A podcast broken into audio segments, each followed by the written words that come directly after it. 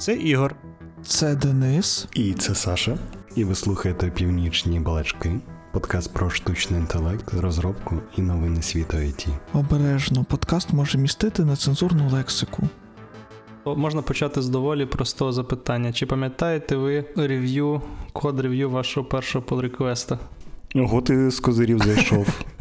На першій моїй роботі у нас навіть не було код-рев'ю і pull реквестів Ми всі пушили в гід, який був на окремій машині, і він звідти одразу розкатувався на прод. Блін, до речі, у мене така сама історія була. Це була інша робота, але але також також люди руками тримали свій git сервер і це був не GitHub. Ну, тип, типу, код не там зберігався. Але саме на тій першій роботі мені сказали зробити GitHub, і я навіть дійсно щось контриб'ютив. Але це було щось на рівні там документацію десь поправити, чи якийсь jQuery плагін. Хорошо, а який перший pull request, який ви пам'ятаєте? Рев'ю pull request, який ви пам'ятаєте, який він був першим? Мені сказали все переробити просто. Оце токсично.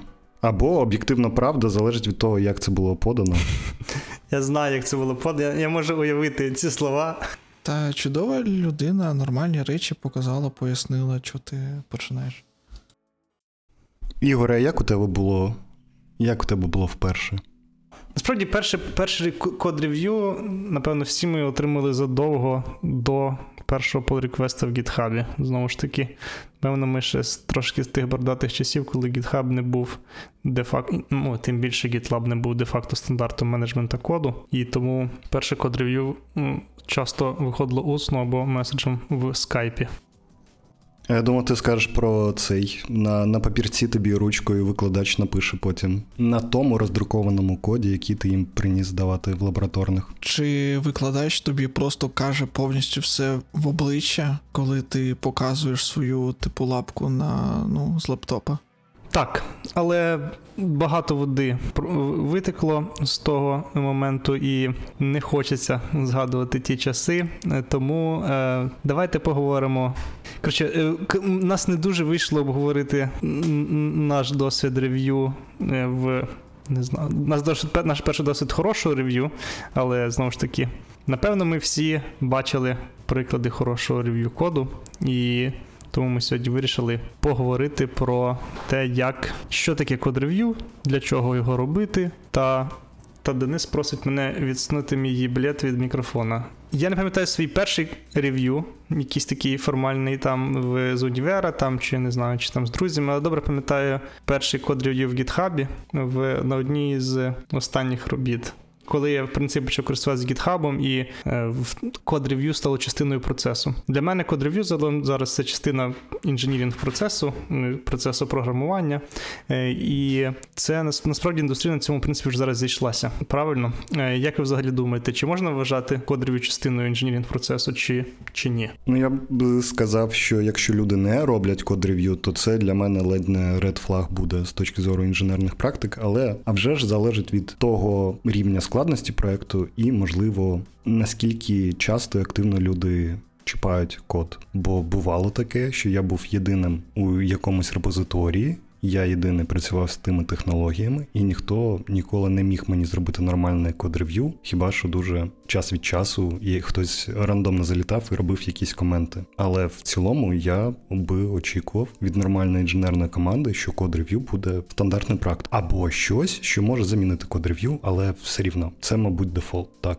Хочеться сказати про те, що пиздити лопатою це заміна код рев'ю? Ні, ні, ми можемо про це в самому кінці поговорити, але якщо ви парно програмували, то то це по суті є code review real-time, але воно не скейлиться на всю команду, це лише про тебе і плюс ще одну людину. умовно. Про половинку кодову.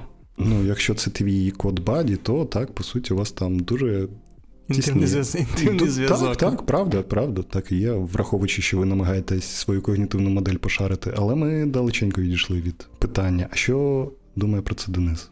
Я теж погоджуюсь з тим, що коли чуєш, що якась компанія не робить код-рев'ю, чи команда, ти таки думаєш, ого, а чого це? А що так? Ну, прямо такий редфлаг виникає в голові. Але мені здається, що з код-рев'ю це так само, як з спринтами, зі скрамом. е, з кубернетесом. Типу, всі це зараз роблять, але дуже мало, мені здається, насправді люди можуть навіть самі для себе відповісти на питання, яку проблему вони цим вирішують, і як вони це роблять для того, щоб вирішувати цю проблему. Якось дуже загально, але ну, якась така думка.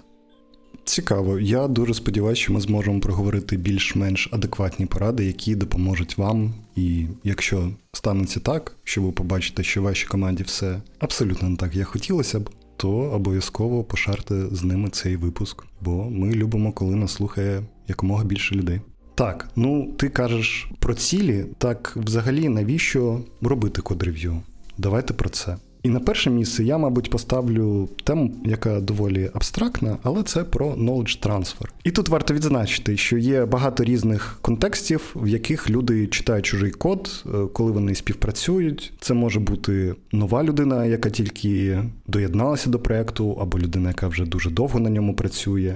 І в цих контекстах ви по-різному сприймаєте зміни в коді. Бо проєкт, який ви бачите з першого дня його існування або з нульового, і зміни в ньому сприймаються геть по-іншому, ніж якщо ви доєдналися до якоїсь існуючої кодової бази і намагаєтесь розібратися навпомацки. І код рев'ю це дуже непоганий інструмент для того, щоб розуміти, які частини кодової бази, наприклад, найчастіше змінюються. Якщо ви робите код рев'ю постійно, регулярно, то ви зможете помічати паттерни, які найновіші просто які зміни в стилі написання коду з часом відбуваються, бо, можливо, є якісь частини, які були написані по-старому. Зараз ми маємо вже нові гайдлайни і нові якісь стайл-гайди, і ми намагаємося новий код, який ми пишемо, вже писати згідно них, і тому просто підглядаючи в код, можна це якось абсорбувати і використовувати самому. Я думаю, що цю частину про knowledge transfer також варто додати, в принципі, умови, в яких зараз працюють програмісти. Якщо там умовних три роки тому ти міг ти міг говорити код на курилці з своїм тіммейтом, то зараз в основному команда Distributed, і люди так, в принципі, доволі мало спілкуються. якщо не робити не, не робити код рев'ю в Distributed команді, то важко взагалі зрозуміти, яким чином ще робити knowledge transfer. Ну тобто, зрозуміло, що є які, які ще є інструменти, але напевно knowledge код рев'ю based knowledge transfer буде одним з найдієвіших. Угу. Я навіть про це не так що дуже багато думав, бо і про Distributed свята правда, але дуже давно до цього звик. А про курилку, ну прикол же ще в тому, що не всі курять. І просто виходить, що люди, які раніше курили, це раніше був advantage, а зараз це вибачайте disadvantage, бо рак легенів і скоро помрать. Які код-рев'ю? Ну раніше, да, раніше, що ти міг говорити на курилці, це був такий запорука, е, хороша перформанс рев'ю, напевно. Ну, це вже окремі соціальні аспекти, і навіть частіше, навіть не про код. І код рев'ю, якщо воно робиться централізовано, воно доступно для всіх людей, які мають доступ до репозиторія, якщо ми передбачаємо, що це робиться на GitLab, GitHub. Да, всі можуть побити піняту палкою. І це інколи буває, це інколи дуже боляче. Я буквально тиждень тому жалівся, що я мав якийсь дуже швидкий адвенчер в термінах Ріка і Морті 20 хвилин туди і назад. І з 11 стрічок коду я отримав 55 коментарів. Всі валідні, всі по ділу. Я обожнюю свою команду і про це окремо можу потім порозказувати. Але, типу, це було довго, цікаво і знову ж таки довго. Кровопролитно. Ну, я пам'ятаю, що мій мене по реквест, який набрав найбільше коментарів у мене, це, напевно, було 78 коментарів. Це якраз був перший pull реквест на одній з нових робіт. Типу, це було теж прям боляче. Так, і ще одне непогане застосування такого собі knowledge трансферу, хоча це може вже бути суміжний з іншими цілями код-рев'ю – це про те, що люди, які довго працюють над проектом, мають трохи замилене око, і їх відповідь на питання, чому тут щось не відповідає якимось загально прийнятим безпрактісам, вони скажуть, ой, та тут так завжди було. І саме в цьому аспекті новачки, які вриваються, можуть з одного боку зачеленджити, спитати, отримати відповідь, обґрунтування, будь то історичне чи е, специфічне для подібного проекту. Ну і в принципі перевірити воду, я би так сказав, на тему того, наскільки їх тіммейти готові пояснювати і відповідати на питання. Також очевидною ціллю цієї практики є знаходження дефектів, спроба уніфікувати код стайл, особливо коли люди е, приходять з інших мов програмування або з інших проєктів, де було прийнято щось по одному або по іншому. А вже ж для більшості речей варто це все автоматизувати. Послухайте щодо цього наш подкаст про Python проекти з нуля. Там було багато корисних порад, але також е, можна робити якийсь high-level рев'ю і давати фідбек щодо безпосередньо дизайну або архітектури, рішення якогось конкретного, яке можна побачити в коді в одному або декількох злінкованих pull-реквестах. Ну, але це підходить не для всіх проєктів, знову ж таки. Напевно, дизайн в дизайн рев'ю в рев'ю коду варто робити, коли у вас доволі великий продукт і доволі стабільний, мені здається. Так, я я теж хотів про це відмітити, що це а вже ж не найліпше місце, але має право бути, якщо це, наприклад, якийсь proof of concept style pull request, де ви кажете теоретично, згідно того, що ми проговорили, якщо взяти тето і тето, буде приблизно ось так. Можливо, це буде pull request, який не відповідає на 100%, але на 80%, і вже на ньому можна побачити якісь дивні речі. Що використовуючи цю бібліотеку, скоріш за все, всі наші там базові класи треба буде переписати, бо вони там чомусь конфліктують чи щось подібне. Да, я просто хотів запитати наступне: от код-рев'ю люди роблять, що є результатом код-рев'ю. То що має бути результатом код-рев'ю насправді? Як ви думаєте? Змержений pull request, в якому були всі можливі питання, пропозиції покращень і коментарі, адресовані тим чи іншим способом. Хто має відповідати за мерч pull request і закриття рев'ю? Є основних два варіанти. Можливо, є більш екзотичні, або але або той, хто заапрував, або той, хто створив цей pull request безпосередньо. Мені здається, що найчастіше останніми роками я бачив варіант, коли та людина, яка відкрила pull request, коли їй сказали, можна мерджити, вона сама обирає, коли мержити. Бо, можливо, там є якісь ще маленькі речі, які хочеться змінити, чи можливо людина ліпше знає таймінги, якщо цей pull request треба мержити паралельно з якимись іншими. Це вже вже ж питання про backward compatibility, але є ще якісь там цикли тестування або там релізні графіки, це все. Тому так. Також про про pull реквести Кожен раз, коли ви апрувуєте pull request, ви ставите підпис в графі Я погоджуюсь з цими кодовими змінами, і я беру на себе частину спільної відповідальності, яку в принципі шарить вся команда в той момент, коли цей код стає не моїм кодом, а нашим кодом. В нашій невеликій GitHub комуні. Так точно. І один з аспектів, який мені сподобався, він не про шарену відповідальність, а про умовно шарений біль. Коли хтось щось з надривом робить дуже довго і викатує pull request, і потім його мержить без код рев'ю, ну ви такі, ну зробили і зробили, та та, та й що там. А коли цей pull request проходить через чужі очі, ця інша людина зрозуміє, які були проблеми, і що наступного разу, коли треба буде щось чіпати в цьому, в цьому місці коду, то естімейти будуть вже відповідно забуферені, якщо ця людина достатньо сеньорна і вміє оперувати ризиками. Хочу закрити інтро питанням про те, чому все таки GitLab вирішив називати свої pull request и merge request ами. Все просто pull або push модель. Типу, GitLab каже. Ось мій pull request, зробіть йому merge. В той час, як GitHub каже: ось я в іншому репозиторії, у мене є оновлений код, спульте його собі, зробіть собі pull. Але насправді це це все секретна, секретна змова Блін, хто головний в гітхабі, я не знаю навіть. Коротше, це це все тролінг від Дмитра Запорожця з тим, щоб люди просто собі мізки ламали і всі писали: О, П'єр, ой, ні, МР. А потім ще ще їх інші люди тролли казали МР, це типу ти пишеш щось про містера. Ну, мені здається, насправді Merge Request назва логічніша. Говорити про прохання до рев'ю вашого коду, Merge Request е, виглядає більш логічною назвою. Ми просимо людей, типу, подивіться, і ми це замерджимо. Е, І в принципі, навіть в GitHub в основному люди все одно користуються pull реквестами так. Це фактично реквест на мердж. А не реквест на пул. Тому мені здається, що це все таки поганий неймінг від GitHub, але Вау, я не очікував, що коп ми будемо ламати друг другу йобла саме саме, саме з цього. Ну, але коротше, але мені більш подобається назвати pull реквести, бо це просто зручніше і звичніше. Почекай, почекай, ти кажеш pull реквести. А, тобто да. MR логічніше, а pull реквести. Але прикасані mm. просто миле серденько, умовно. Так що сконцентруємося на pull реквестах. Фонетично пірі або PR, або як, як би люди це не вимовляли, ну він має легкість в мові. Відчуйте, відчуйте, як ці дві літери лоскочать ваше піднебіння, і після цього виходять і відскакують від зубів. PR. Феноменально. Anyway, але ну, так чи інакше, code review з одного боку, ми розуміємо, які цілі він досягає. У нього є, а вже ж недостатки, і про них я спробую дуже коротко. В три речення. Code review не ловить 100% багів. Вам. Я не впевнений, що code review ловить більше 10% багів. Ну, у Гугла було.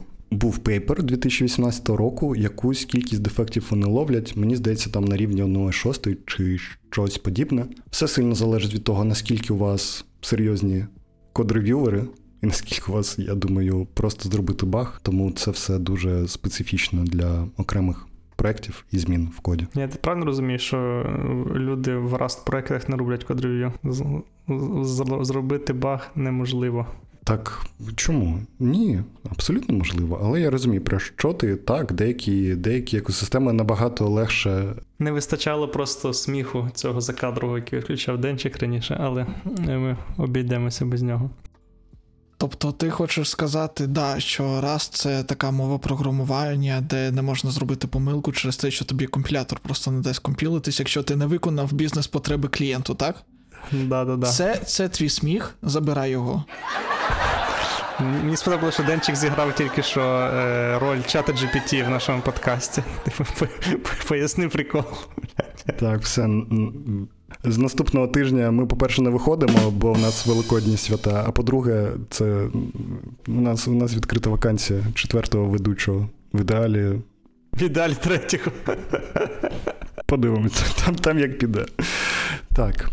Е, жарти жартиками. Anyway, окрім того, що ми точно не викупимо 100% дефектів, люди інколи жаліються, що ой, а тепер я написав код, а я чекаю code review, і я нічого не можу робити. І це взагалі ticket, начальник, ticket не я затримую, люди затримують. Ну і це, наче з одного боку, реальна проблема, з іншого боку, ну так вкладайте це в estimate. Працюйте з командою, щоб у вас була культура того, що ви розумієте, що Вайби, перестаньте бути бідними, знаєш? Так ні, ну так все все починається з тебе. Тобі здається, що всі дуже повільно рев'юють код-рев'ю. Ходи і роби код-рев'ю за всіх. В якийсь момент люди зрозуміють, що це кльово, і самі почнуть теж його робити. Або не почнуть, а тоді це значить, що може і не треба тобі така команда. Або, можливо, ти не потрібен такій команді. Ну, Окей, якщо ніхто не буде робити код-рев'ю, ніхто не буде нічого мержити. Якщо у вас в гітхабі галочка стоїть принаймні один треба рев'ювер, ну окей. Якщо ви не. Якщо у вас чисто номінально, люди просто заходять в будь-який pull request на одну стрічку чи на тисячу рядків і пишуть LGTM, good to merge за за 15 секунд після створення, Ну, потім вигрібаєте те, що у вас репозиторій там на 100 ГБ, якісь файли рандомні, які ніде не використовуються, і чомусь там якісь баги лізуть з продакшена, і ви такі, о, ми не розуміємо чого. Та й таке. Я я дуже злий, бо я дуже люблю робити код-рев'ю. Ну і одна ще проблема, яку кажуть код-рев'ю. Я роблю код-рев'ю, я дивлюсь на якийсь код, але в мене немає контексту, і я нічого не розумію. Типу, що з цим робити? О, це я розказую, що робити. Ну, в принципі, в цьому контексті переходимо потихеньку до порад, як робити код-рев'ю. Перше, Перше зберись, тряпка. Дякую, дякую. Я, я блядь, я поняв. Я думав, що що, що мене не виходить так легко залітати в Merge Quest на там сотні рядків якоїсь NumPy, OpenCV 2 лапші там з PyTorch. Я просто не збирався. Все, в мене закінчується відпустка. Я завтра буду йти на роботу. Ну як йти на роботу з ліжка до стулу, да? Я зберусь і буду рев'ювати всі Merge Quest. Дякую. Це був приклад токсичної маскулінності в чаті. Засуджуємо. Таке. А чому саме маскулінності? Це був просто приклад токсичності. Бо. Бо ти мразь, типу. Окей, відповідаючи на перше питання, як зробити контекст шареним? Ну, найбільш простий такий чек-лістовий варіант це у вас мусить бути опис в pull реквесті В ідеалі з посиланням на тікет, де буде ще більше контексту, прилінковані інші тікети, написані, що не так, які у вас там критерії готовності задачі, і вже тоді можна якось, прочитавши це, починати дивитися на код і протягувати якісь відповідні зв'язки свої нейронні в голові. Найбільш формальний варіант ставити питання, давати відповіді, коментувати незрозумілі місця, апдейтити документацію. Це все про те, щоб якомога менше речей були незрозумілими і не були безпідставними для людини, яка не знає того, що знаєте ви. В ідеалі кожна людина, як маленький гвинтик в цій команді, мусить бути якомога швидше замінена, і це вже ж дуже добре для бізнесу, але насправді насправді дуже і для вас. Бо якщо вас заїбе писати цей проект конкретний, ви зможете спробувати себе на іншій ролі і позиції в тій самій компанії, і буде кому підняти ваш впавший стяг і нести цей цей вогонь Прометея далі. Також те, що мені подобається, і те, що я практикую доволі давно, це про те, що будь-які коментарі вони мусять бути розділені на важливі, таке що я не хочу, щоб ми мержили цей pull request, поки це не буде змінено, бо це якась бага або прям дуже дуже підозріла кодова одиниця. Проти тих, які є чисто суб'єктивними, стилістичними, альтернативними і абсолютно ідентичними по функціоналу, або але ми хотіли би просто задати питання: а а, а може тут от, от так от, от так от, а? А? А? Що думаєш? Ну і питання це окреме окремий аспект е, їх, хоча вони і не відносяться до змін в коді, вони скоріш про те, що дайте, будь ласка, мені контекст, поясніть, чому тут так, або чому ми це робимо взагалі. І вони десь посередині цих двох категорій залежить від того, наскільки людина з того боку. А розуміє ваше питання, бо ну давайте дивитися правді в очі не так часто, хоча в це все комунікація, скоріш за все, відбувається англійською. В ідеалі це це типу правило номер ноль. Вся вся бізнес-комунікація у нас англійською принципі, зараз вся бізнес-комунікація в ІТ, напевно, намагаються вести англійською. Угу. Я про це, і тому це правило ноль, я прям забув про це сказати, але типу очікується. Але так, буває все рівно інколи miscommunication саме тому, що не всі ми ем, будемо будемо працювати з людьми, які однаково вільно володіють англійською мовою. І тому правильно зрозуміють ваше питання, але зазвичай люди такі, okay, якщо питання не важливе, і вони це точно знають, вони такі, okay, let it go, і, типу, з цим працюють. Я б ще сказав, що доволі важливе завдання, коли ви робите pull request, ваша задача не заїбувати. Ви, граєте за одну команду, ви хочете допомогти собі, допомогти людині, допомогти продукту, допомогти проекту. І, типу, заганяти людину на 10 е, кол код рев'ю має сенс, якщо вона 9 разів робить якісь дуже дуже дурні помилки. Але класична мантра shipping beats perfection. Заодно продемонстрував свої англійські скіли в подкасті. Вона про те, що інколи достатньо зупинитися на якійсь ітерації, якщо з кожним разом стає не стає краще, і просто з merge ити те, що точно працює, відповідає якимось частковим критеріям, і е, зміни, які не були зроблені, бо вони не на часі. Можна їх трекати в інших новостворених ticket ах, можна залишити ту дужку, і це має право робити. Ну, пропонувати зробити як людина, яка запропонувала кодові зміни, так і людина, коли ви йдете по pull request ах бачите, що десь якийсь е, senior е, шпиняє якогось jun а і каже, а все треба переробити, то можна і самому зайти, якщо ви бачите, що там все в принципі достатньо нормально, кажуть так. Вася, від'їбусь, від'їбусь від Санька, хай хай хай merge, що є, там далі розберемося. Або запропонувати йому сесію PR-кодінгу і допомогти йому адресувати всі коментарі, якщо це дійсно важливо. Е, Мені, до речі, сподобалася одна ідея, яку ти накинув. А, От, наприклад, в GitLab. Там що є? Там є коментарі, які є фактично тредами, які можна зарезолвити, які можна не зарезолвити. Да? Коли ти їх типу зарезолвив, то вони стають такими, ну як прихованими. Ну і сам merge request може бути заапрувлений або не заапрувлений. Це як окремі окремі речі. Да? Є коментарі, а є approved, disapproved merge request. А було прикольно, якби ти робиш коментар до коду, і ти можеш, типу, обрати одну з трьох опцій: це питання, це мінорна штука, і це мажорна якась штука. Ну, важлива. І, наприклад, умовою для того, щоб помершити мерж квест не є те, що він заапрувлений, а те, що всі коментарі, у яких стояла ну, помітка, що вони важливі, що вони зарезолвлені. А ті, які там з питаннями чи мінорні, можуть як залишитись відкритими. Ну, для цього немає окремої спеціальної якогось функціоналу GitLab, але ми користуємося приблизно наступною схемою. Якщо це питання, воно закінчиться знаком питання. Не бит. Якщо це мінорний якийсь коментар, який можна ігнорувати, то перед ними ставимо просто в квадратних дужках таке слово need. Е, На попередній роботі ми ставили латиницею слово дойобчик. Пам-пам-пам. Емоджі баклажана можна кинути. Не знаю. Ні, ні, ні, ніяких емоджі, це може трактуватися неправильно, знову ж таки, HR. е, Особливо баклажанна, Ігор.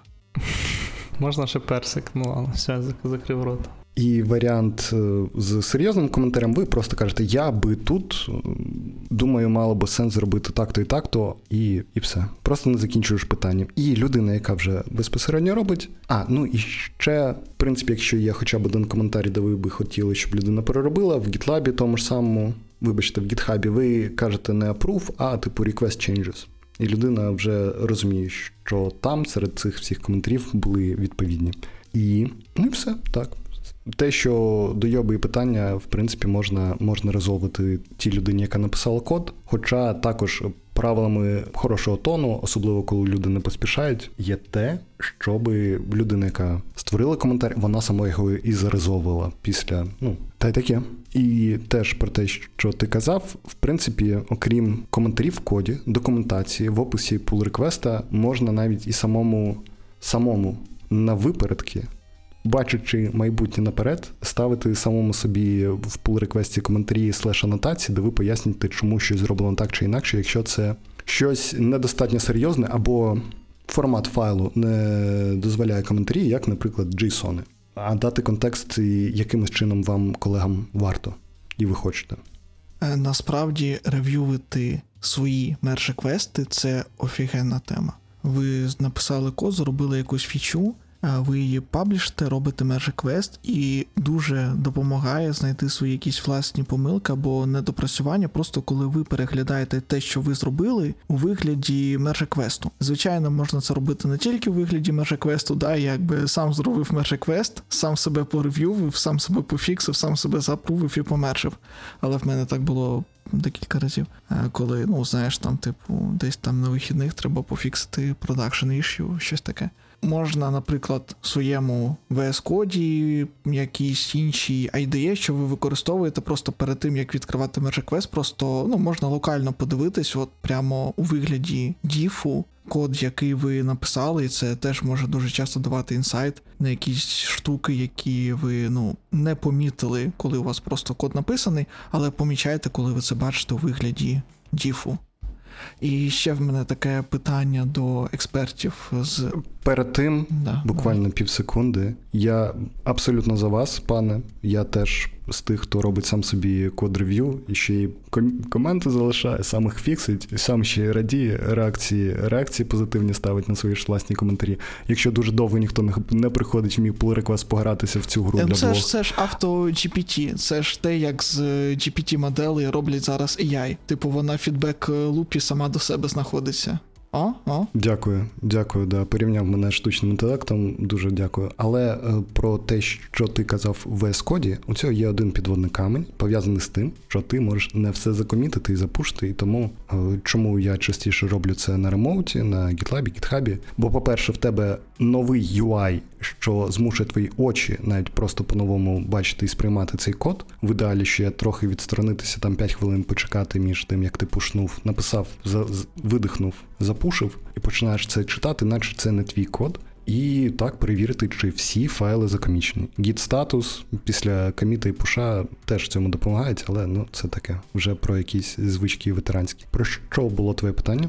Питання до експертів. Е, дивись, моделюємо ситуацію. Ти приходиш в понеділок на роботу і бачиш, що в неділю була якийсь, був якийсь жорсткий там фічер реквест, чи була якась продакшн issue, там треба було змігрувати на, на іншу базу даних, і все таке. Коротше, був мерж реквест, який треба було помержити от прямо зараз без рев'ю. Людина його зробила, помержила прямо зараз без рев'ю. Чи має сенс заходити вже помержений мершеквест е, і туди щось е, коментувати, щоб людина дофіксила, чи нормальна це практика? Абсолютно так. Постійно так роблю. Так, теж погоджуюсь, що варто, навіть варто і обов'язково заходити в такі пул-реквести, оскільки саме бажання його дуже швидко змержити може сприяти тому, що там буде, буде якась помилка. Але також відзначу, що у нас на роботі з тим, що вели правила про кількість рев'юверів, е, автоматизовану перевірку, і про те, що у нас є кодовнери, і про те, що у нас е, просто в контрактах прописано, що ніхто вам продакшн не буде фіксати в суботу і неділю. Так, такий, такий у нас ентерпрайз. То е, це вже складніше зробити.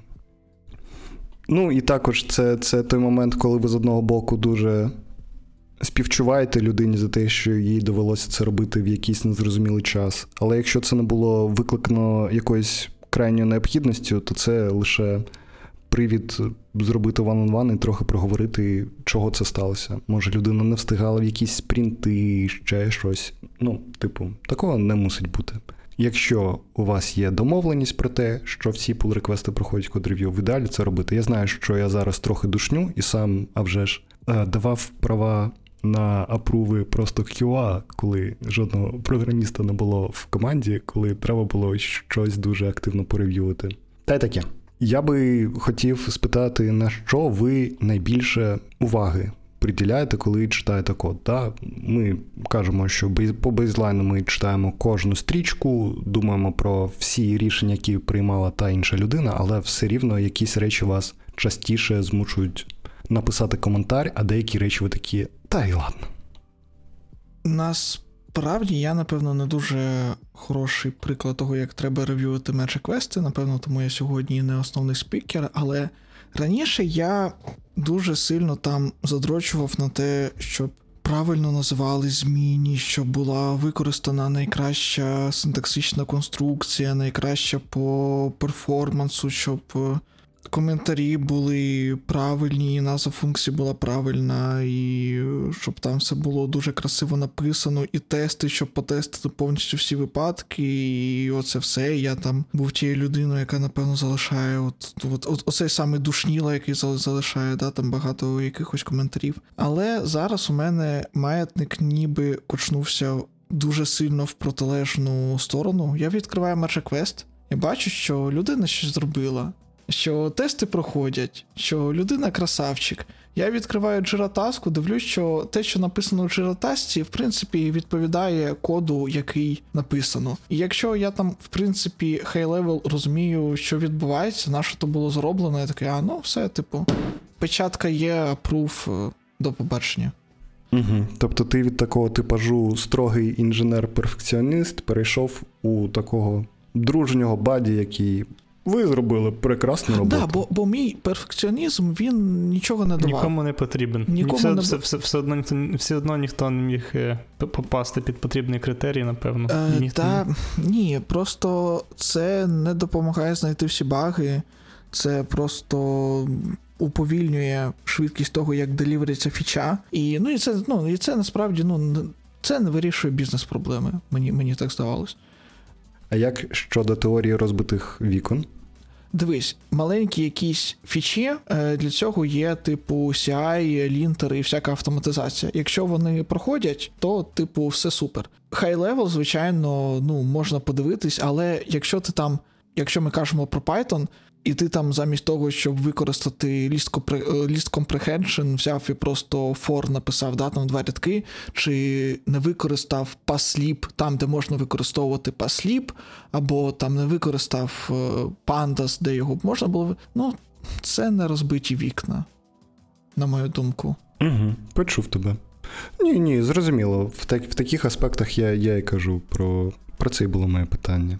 Для мене, от що для мене насправді дуже важливо, це назва класів, файлів, доменів, ну тобто назви структур даних і назва і назва полів в них. Мене ще бісить, коли кілька класів кладуть в один файл. О, Ну, Ну, інколи це має сенс, якщо в тебе класна чотири рядки, ну, типу, на що Да, його да, викидати да. кудись. Але, мабуть, є якийсь Flake 8 перевірочка, яка це, це чекає. Ігор, підключай. Да, да, да.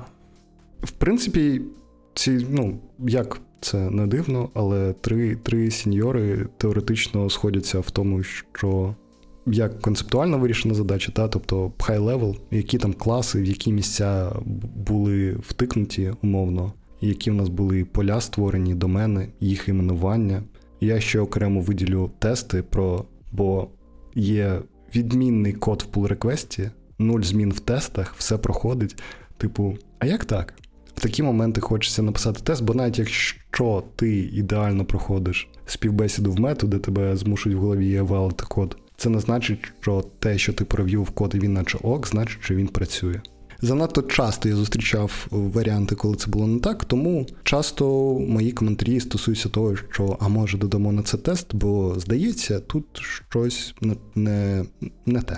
Ну і про такі дрібноту, дрібноту, але яка трохи впливає, це про тайпінги і коментарі. Тобто, якщо змінюють код, коментар залишають старий, або там у нас е, функція повертає нові речі, а тайпінги у нас були, але вони були чомусь не ті. Ну тут, тут теж мені варто, мені здається, варто загострити увагу. Хоч, хочеться трошки сказати, що коли ти пишеш людині де тест, це розходиться з третьою заповіддю review pull реквеста не, не, зайо, не зайобуй. Ні, ну якщо людина написала плюс тисячу стрі- рядків коду, ноль нових тестів, то вона порушила наш наш конвеншн. У нас є чек-ліст про те, що я написав тести для своїх кодових змін, і вони, типу, тести проходять. Це просто таке дружнє нагадування, що було б непогано це зробити. Але оця чітка грань між тим, де тут, де ти зайобиш, де не зайобиш, вона дуже чітка, е, дуже перепрошую, не чітка. І треба треба просто мати Бога в серці і і нормальні відносини. І інколи ну, можна можна і в ДМ сходити або хадл стартанути і з людиною проговорити. Ім, імхо, тести все ж пишіть. Тести обов'язково пишіть, без тестів ну, нікуди.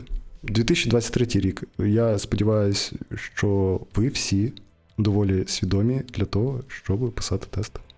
Але, а вже ж, бувають виключення. Ну, не завжди легко написати тест, або не завжди зрозуміло, як написати тест, але це також питання про концептуальні підходи, складність початкову коду, з яким ми починали роботу, коли створювали цей pull request.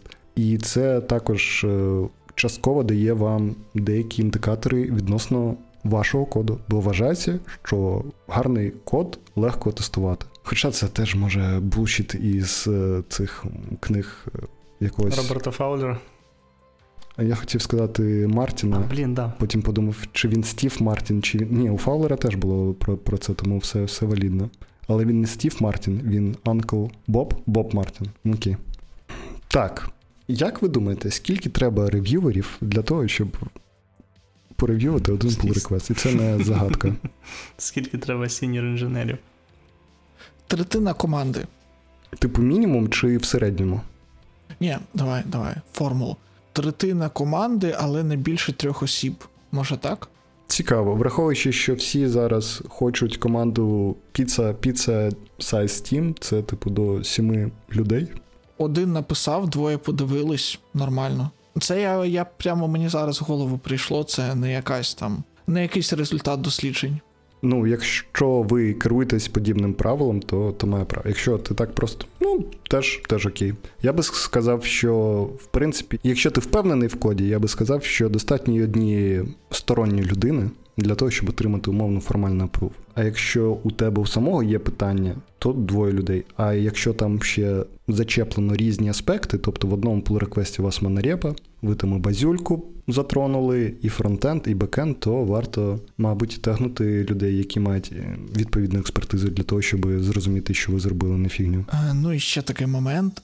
Мені здається, повний 100% knowledge sharing на складному проєкті він не дуже можливий, і дуже часто це мій особистий приклад, коли я роблю merge request в місце проекта, в якому я не дуже розбираюсь, але я знаю, що ось ця людина, вона майстер нашої там якоїсь NumPy логіки. Ось ця людина, да, там майстер над доменами та структурами даних в проєкті, не знаю, щось таке видумав, але буває таке, що я прошу, що мені потрібен апрув на Merge Request от прямо від конкретної людини, яка дуже шарить в тій фічі, яку я робив. Це щось типу код оунерства, напевно. І, мабуть, у вас це, наприклад, може бути автоматизовано, що тегаються певні люди, коли тикали їх код, який вони писали, чи кодовнерство. Як працює це автоматизоване кодовнерство, можеш розказати?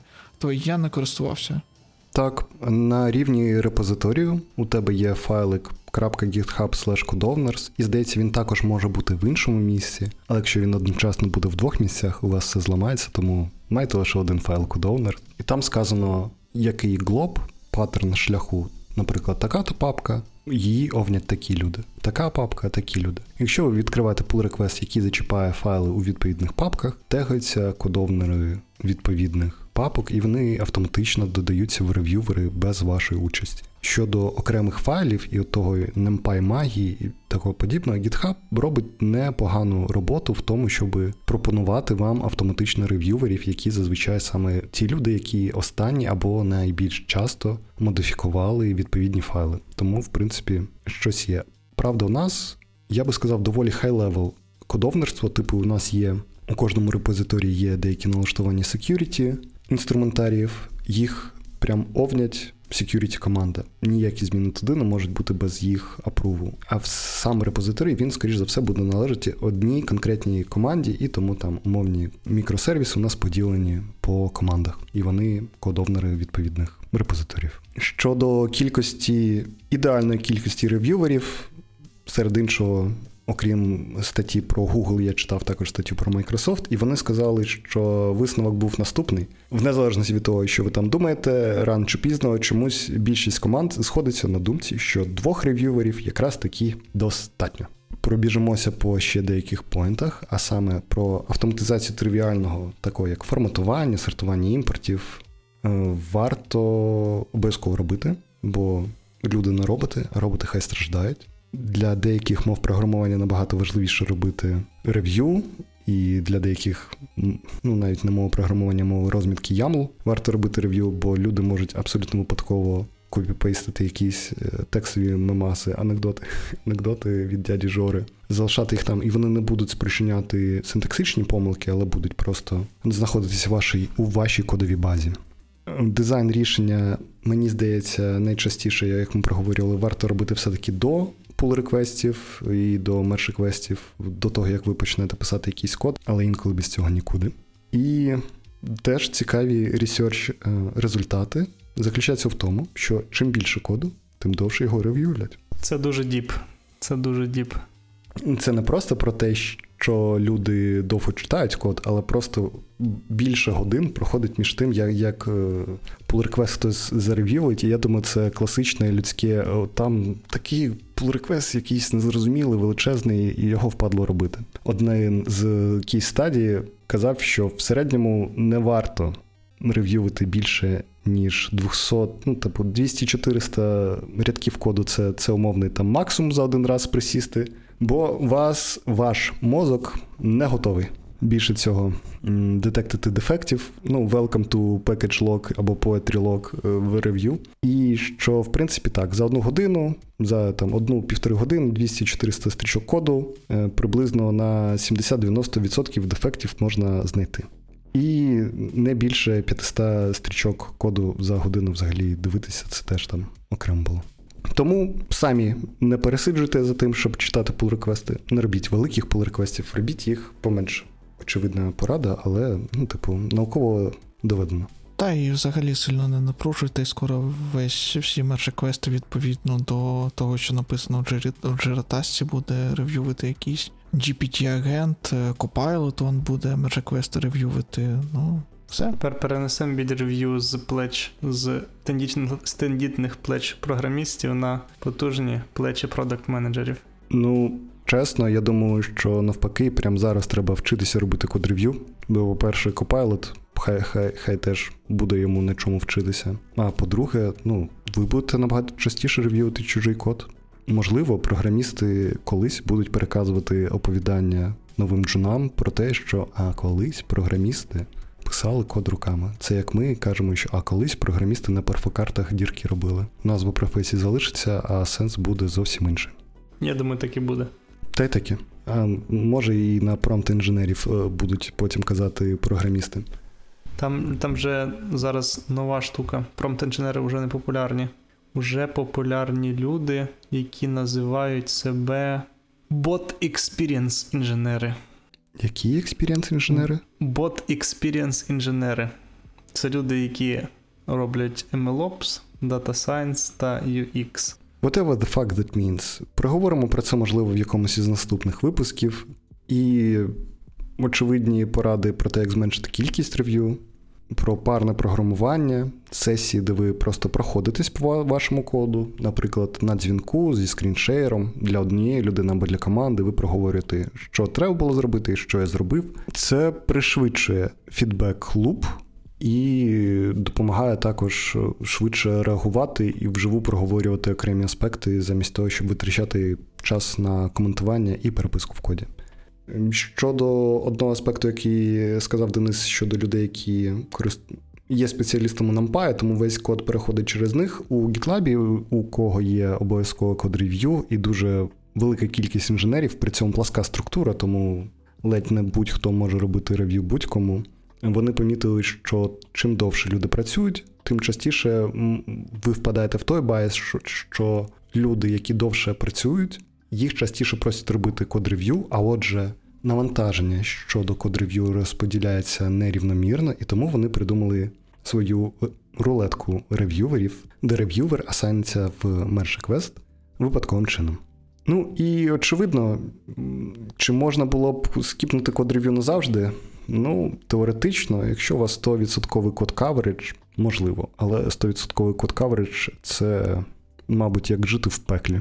100% код каверидж нічого не гарантує. Так само, як і два рев'ю твого pull реквеста Ну. Я думаю, є апологети, які з тобою посперечаються, плюс. Да, ну 100% код каверидж гарантує те, що твій код працює правильно, як мінімум в одному випадку. Що в принципі вже непогано, бо це більше, ніж нуль випадків. Але все одно, напевно, не покриває все. Угу. Мені ще здається, що навіть між тим, як штучний інтелект буде робити весь код, або робити код-рев'ю для когось, якийсь проміжний етап був би якийсь нормальний ML на AST деревах з підключенням до рантайму і можливістю розуміти, що оцей код, якщо в ньому зробити відповідні зміни, наприклад, прибрати зайвий вкладений if і переробити на один більш довгий, якщо там немає відповідних бранчів if-else, це вже була б непогана опора і допомога для того, щоб робити код простіший, а отже, і код рев'ю були б простіші для людей після цього. Можливо, якісь цикломатичні перевірки і прям жорсткі трешхолди, які не можна пересікати, теж були б корисні. Ну і абсолютно топ е, варіант, як робити так, щоб не було код рев'ю. Не пишіть код. Говорячи про рев'ю коду, можна ще додати, що в його основі лежить комунікація між людьми. І знову ж таки важко відкидати людський фактор, е, який притаманний кожному кожному окремому рев'ю, кожному окремому рев'юверу. Напевно, зазвичай в рев'ю по реквестах е, потрібно обмежити токсичність, насправді, як мені здається. І будь-які рев'ю. Не треба забувати, що за за, за екраном сидить інша людина, а, а не просто бот, який тобі виплюнув шматок коду. Тому варто все ж таки, напевно, дотримуватись е, якихось правил етикету у спілкуванні в мережі і не забувати, що це робоча переписка, а не там, я не знаю, е, чат з другом в Телеграмі, якого якого можна таксічити. А я в мершеквести кидаю всякі мемаси та гіфки з гіфі. Да, але ж е, ти. Вони. Блін, я не знаю. На на цих гівках немає, типу, йди нахуй. Чи ні, ти... ні, ні, вони вони виключно позитивні, чи там, знаєш, типу, expanding brain, е, такі сині ну, картини. Це, мені здається, це приклад хорошого якраз етикету спілкування в pull-реквестах. Ем, тон має бути або нейтральним, або позитивним. Мені здається. І бо насправді людей може ну, можуть пригнічувати негативні коментарі, та й це, звісно, буде проводити до конфліктів. Е, Задача pull реквеста не вашого рев'ю реквеста не організувати конфлікт, а в принципі вирішити проблему, якщо вона існує. От.